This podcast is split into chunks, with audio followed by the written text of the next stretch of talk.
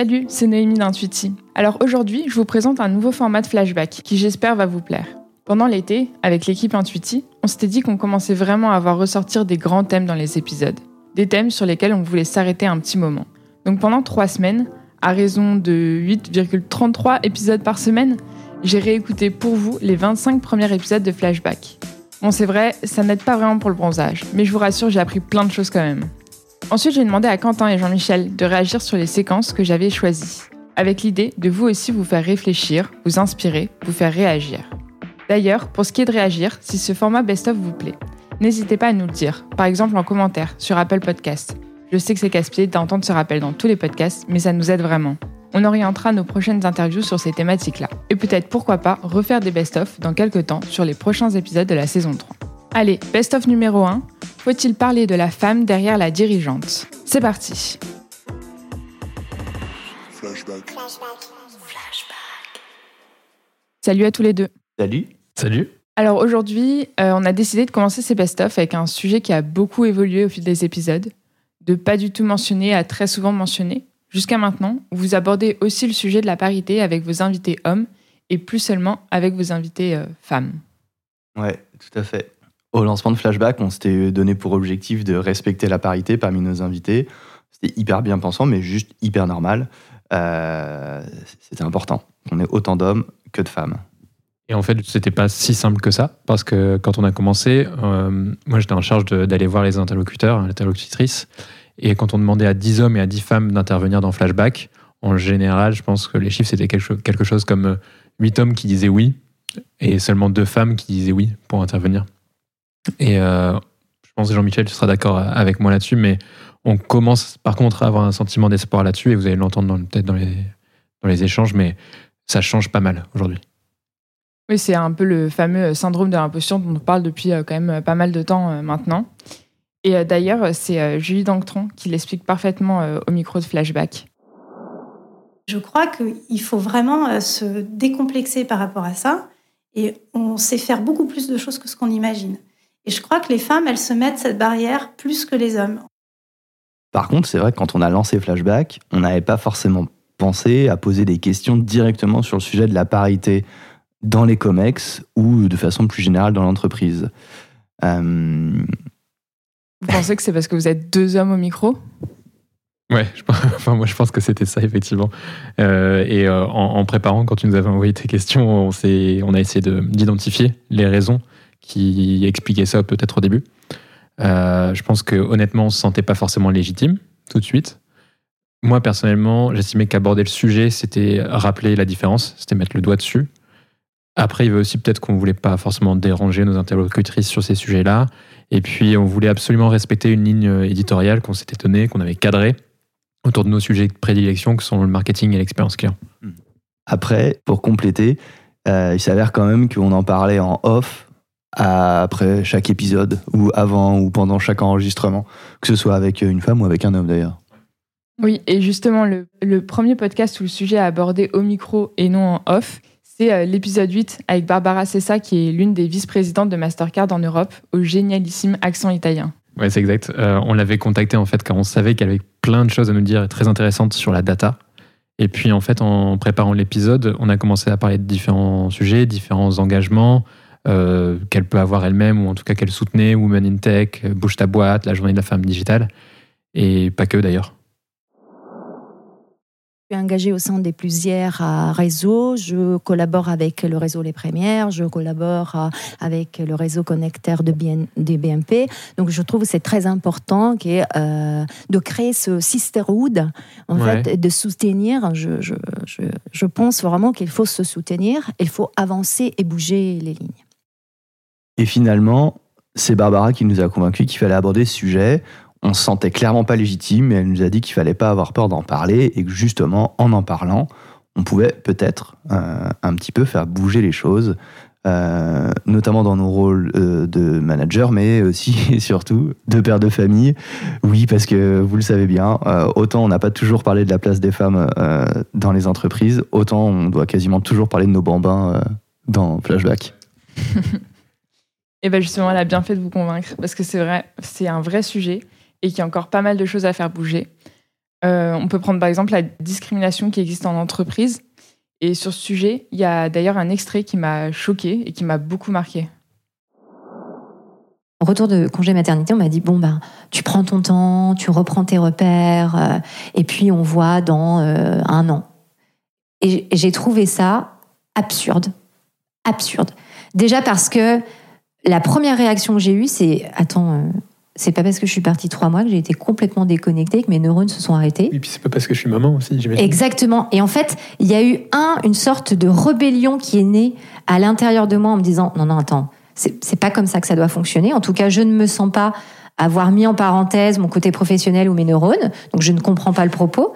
Et puis après, il y a eu une sorte de cassure sur des valeurs. Alors, je suis totalement d'accord avec toi. Euh, je pense que cet extrait-là, c'est vraiment le cas typique de un exemple vaut mieux que mille mots ou un truc comme ça. Je sais pas exactement comment on dit cette phrase-là, mais ça ressemble à ça. Euh, souvent, nos intervenants, ils ont peur de donner des exemples précis sur ces sujets car ils peuvent, euh, je pense, heurter ou en tout cas peur de heurter. Et ici, bah, le nom de l'entreprise, il est cité. Mais en tout cas, c'est pas pour ça que je pense qu'il faut forcément tout le temps, d'ailleurs, taper sur l'entreprise en elle-même ou sur l'employeur parfois, et là, ce qui me marque vraiment, moi, dans cet extrait, c'est que, c'est que si Carole, elle a été réduite à son rôle de mère et non de salarié, c'est sous couvert d'une sorte de bienveillance, mais ultra mal placée. Un sujet qui revient régulièrement aussi, c'est celui que les femmes peuvent être investies dans plein de choses et que c'est pas uniquement quelque chose de réservé aux hommes. Par exemple, avec Fanny Auger, qui l'explique très bien au micro de Flashback. Les hommes, ils ont toujours fait plein de choses à la fois. Avoir une carrière euh, politique, euh, papa, être papa, euh, carrière business, etc. Et ça posait pas de questions. Et aujourd'hui, les femmes, elles commencent à le faire et ça paraît encore nouveau. Mais moi, je revendique le droit d'être directrice de la marque chez Nature et Découverte et je suis à 150% dans mon job. Être à la fois ben, directrice de la School of Life et fondatrice de la School of Life Paris et être à fond dedans et en même temps être prof à Sciences Po, membre de plusieurs conseils d'administration avoir des activités associatives. Je pense qu'on peut tout faire si on reste sur cette, euh, cette même euh, ligne, euh, cet alignement de valeurs, de vision de, et d'envie.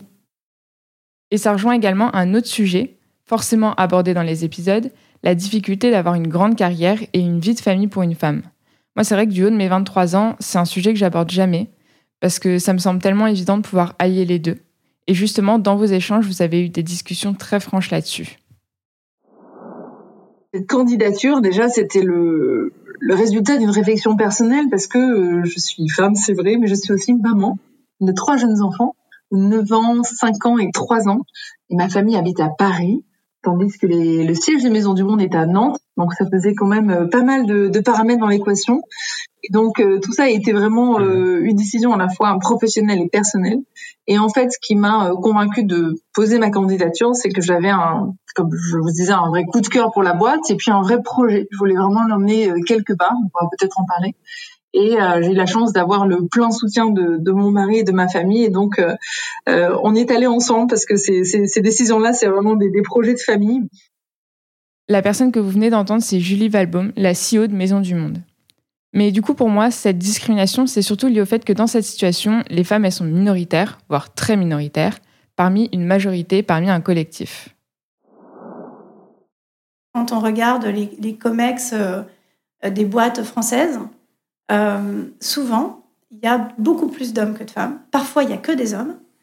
Euh, et du coup, je me suis dit, moi, si je n'ai pas du tout l'intention de changer, mais si je devais changer et si je devais rechercher un poste, si j'étais amenée à, c'est ça me pose quand même un peu un problème entre guillemets, parce que je vais me retrouver potentiellement dans un dans un dans un COMEX très masculin et où, étant une minorité, en fait, s'il n'y a qu'une femme dans un COMEX, euh, très, ça sert à rien en fait. Cette personne que vous venez d'entendre, c'est Julie Dongtrang, qui est la directrice générale de Manutan. Mais euh, globalement, d'autres épisodes nous ont aussi rappelé qu'en fait, euh, ces discriminations ne se produisent pas seulement dans des collectifs essentiellement masculins, mais que ça peut aussi se poser dans des entreprises où la majorité des collaborateurs sont en réalité des collaboratrices. Il faut être fondamentalement féministe dans une boîte de femmes. Parce que je vous assure qu'il y a encore pas mal de femmes qui n'ont pas cette conscience. Et la sororité n'est pas encore quelque chose de bien établi. Oui, effectivement, c'est comme l'explique euh, Carole Martin-Rogès, qui est l'une des directrices marketing chez Estelle Vedder. Et vous avez eu d'autres exemples, en off peut-être? Ouais. Une dirigeante nous a expliqué qu'elle avait mis en place un COMEX mixte pour sa zone géographique. Et à un moment, l'un de ses homologues, dirigeant lui aussi d'une autre zone géographique, l'a interpellé pour lui demander pourquoi elle faisait ça. Après, sa réponse, euh, elle a été de montrer les chiffres depuis la mise en place du COMEX, euh, de ce COMEX mixte, euh, de montrer que ces chiffres, ils étaient en hausse. Mais elle n'a pas du tout eu le sentiment de convaincre. Euh, elle a un peu l'impression qu'il est reparti en se disant Ok, pourquoi pas, bon, je vois pourquoi elle se prive des meilleurs éléments, sous-entendu les hommes, quoi. Ouais, et ce que tu me dis là, ça me rappelle justement un autre extrait avec Julie Danctran, qui avait écrit une tribune dans Stratégie intitulée Les femmes n'ont pas la place qu'elles méritent dans les entreprises. Et justement, chez Manutan, elle explique qu'elle a mis en place un COMEX mixte. Et tu lui poses la question, Quentin, sur la réaction de ces hommes face à cette discrimination positive. Aujourd'hui, il est possible qu'il y ait un- une discrimination positive envers les femmes. Et, euh, c'est mal vécu. Euh, et je comprends, mais ça, mais parfaitement, parce qu'en fait, il faut pas qu'on tombe dans le dans l'effet inverse. Euh, il faut qu'on recrute des personnes pour leur euh, la correspondance de leurs compétences avec le poste et ce qu'elles vont pouvoir apporter dans l'entreprise. Je trouve qu'il y a un risque à ce qu'on tombe euh, dans des travers non souhaitables. Oui, complètement. Alors, c'était une réaction à la remarque d'un ami, euh, de l'un de mes amis à moi, et, euh, avec qui d'ailleurs j'ai reparlé derrière du sujet en, en lui parlant de la réponse de Julie. Euh, parce que cet ami, pour, pour être clair, il m'avait dit mais en fait, il y en a une génération d'hommes qui un peu sacrifiée, c'est les 30-40 ans, qui veulent accéder à des grands postes, mais en fait, ces grands postes, on va plutôt mettre des femmes euh, potentiellement moins euh, compétentes qu'eux, mais juste parce que c'est des femmes à ce poste-là. Moi, je m'étais un peu pris le bec, honnêtement, avec lui. C'était pas forcément ma, vision des choses, mais j'étais curieux de- d'en parler avec Julie. Et euh, ce que je lui disais, c'est qu'elle comprenait la réaction de certains hommes euh, de cette génération-là, potentiellement. Mais elle explique aussi toute la responsabilité et le travail qu'ont les entreprises derrière à donner pour, euh, pour trouver des solutions à, à ça. Notre responsabilité, c'est d'en parler, d'expliquer, de donner des exemples, de montrer pourquoi c'est important, euh, en dehors du rôle social de l'entreprise, pour la performance, euh, voilà, et puis pour euh, l'engagement. On voit qu'il y a un meilleur engagement des collaborateurs aussi. Euh, donc d'en parler pour euh, faire monter un petit peu cette, cette prise de conscience, en fait. D'ailleurs, des exemples, il y en a. hein. Par exemple, nous, on peut parler de Mastercard. On avait euh, discuté avec Barbara Cessa, on, on en parlait en introduction. Euh, on va l'entendre là. Chez Mastercard, on a fait un gros changement il y a 10 ans. On a un CEO euh, qui est très illuminé, qui vraiment a fait de la diversité, comme je disais avant, des piliers. Je me sens heureuse et contente d'être dans un- une grosse corporate qui donne de la place aux femmes. Bien sûr, encore une fois, on n'est pas the best in class, mais on travaille pour le, pour le être. Oui, ou encore des exemples à l'étranger. C'est justement le cas dans le podcast avec Carole Martin-Rogès, où vous abordez cette différence entre les pays. Je crois que la culture américaine permet de mettre des cadres. Euh, C'est-à-dire qu'il y a la peur euh, du backlash qui fait qu'on pousse les quotas, on pousse les conversations pour être sûr qu'on est équitable.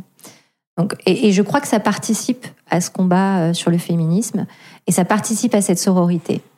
Il n'en est pas moins que, tu vois, comme dans un groupe américain comme Estée Lauder Companies, on lance seulement depuis un an des programmes de mentorship dédiés aux femmes pour s'entraider, pour euh, casser les, plafonds- de verre. Effectivement, aujourd'hui, si on regarde les chiffres, et d'après le baromètre 2021 de Ethic and Boards, la France occupe en matière de féminisation des conseils d'administration la première place du podium en Europe. Donc c'est bien au niveau des conseils d'administration.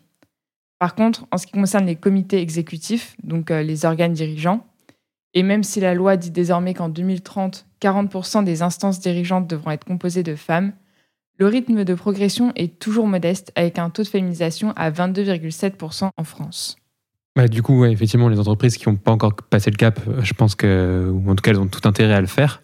Euh, si on regarde l'étude dont tu parles là, on voit aussi qu'il y a beaucoup de postes féminins qui sont, en fait, pour être clair, les deux tiers, c'est des postes en finance, en RH, en marketing. Et aujourd'hui, environ dans ces, dans ces bords-là, 25% euh, sont des femmes ont des responsabilités business.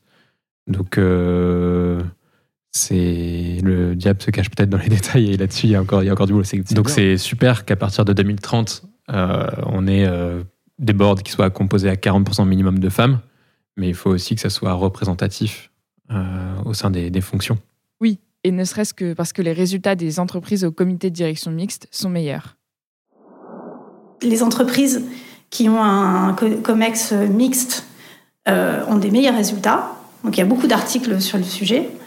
Euh, je trouve que ça fait mouche parce que je, voilà comme comme en fait on est en recherche de performance tout le temps, euh, bah, c'est un argument important. Et donc là, c'était Julie Dangtran, la directrice générale de Manutan, qui prenait la parole. On voulait finir ce best-of en vous partageant un dernier moment qui nous a marqué avec Quentin. C'est le sourire en coin, puis carrément l'éclat de rire de Julie lorsqu'on lui a demandé si elle pouvait rejoindre demain un comex uniquement masculin. Un bon moment pour nous dans ce podcast parce qu'on sent que sa réponse est juste vraie.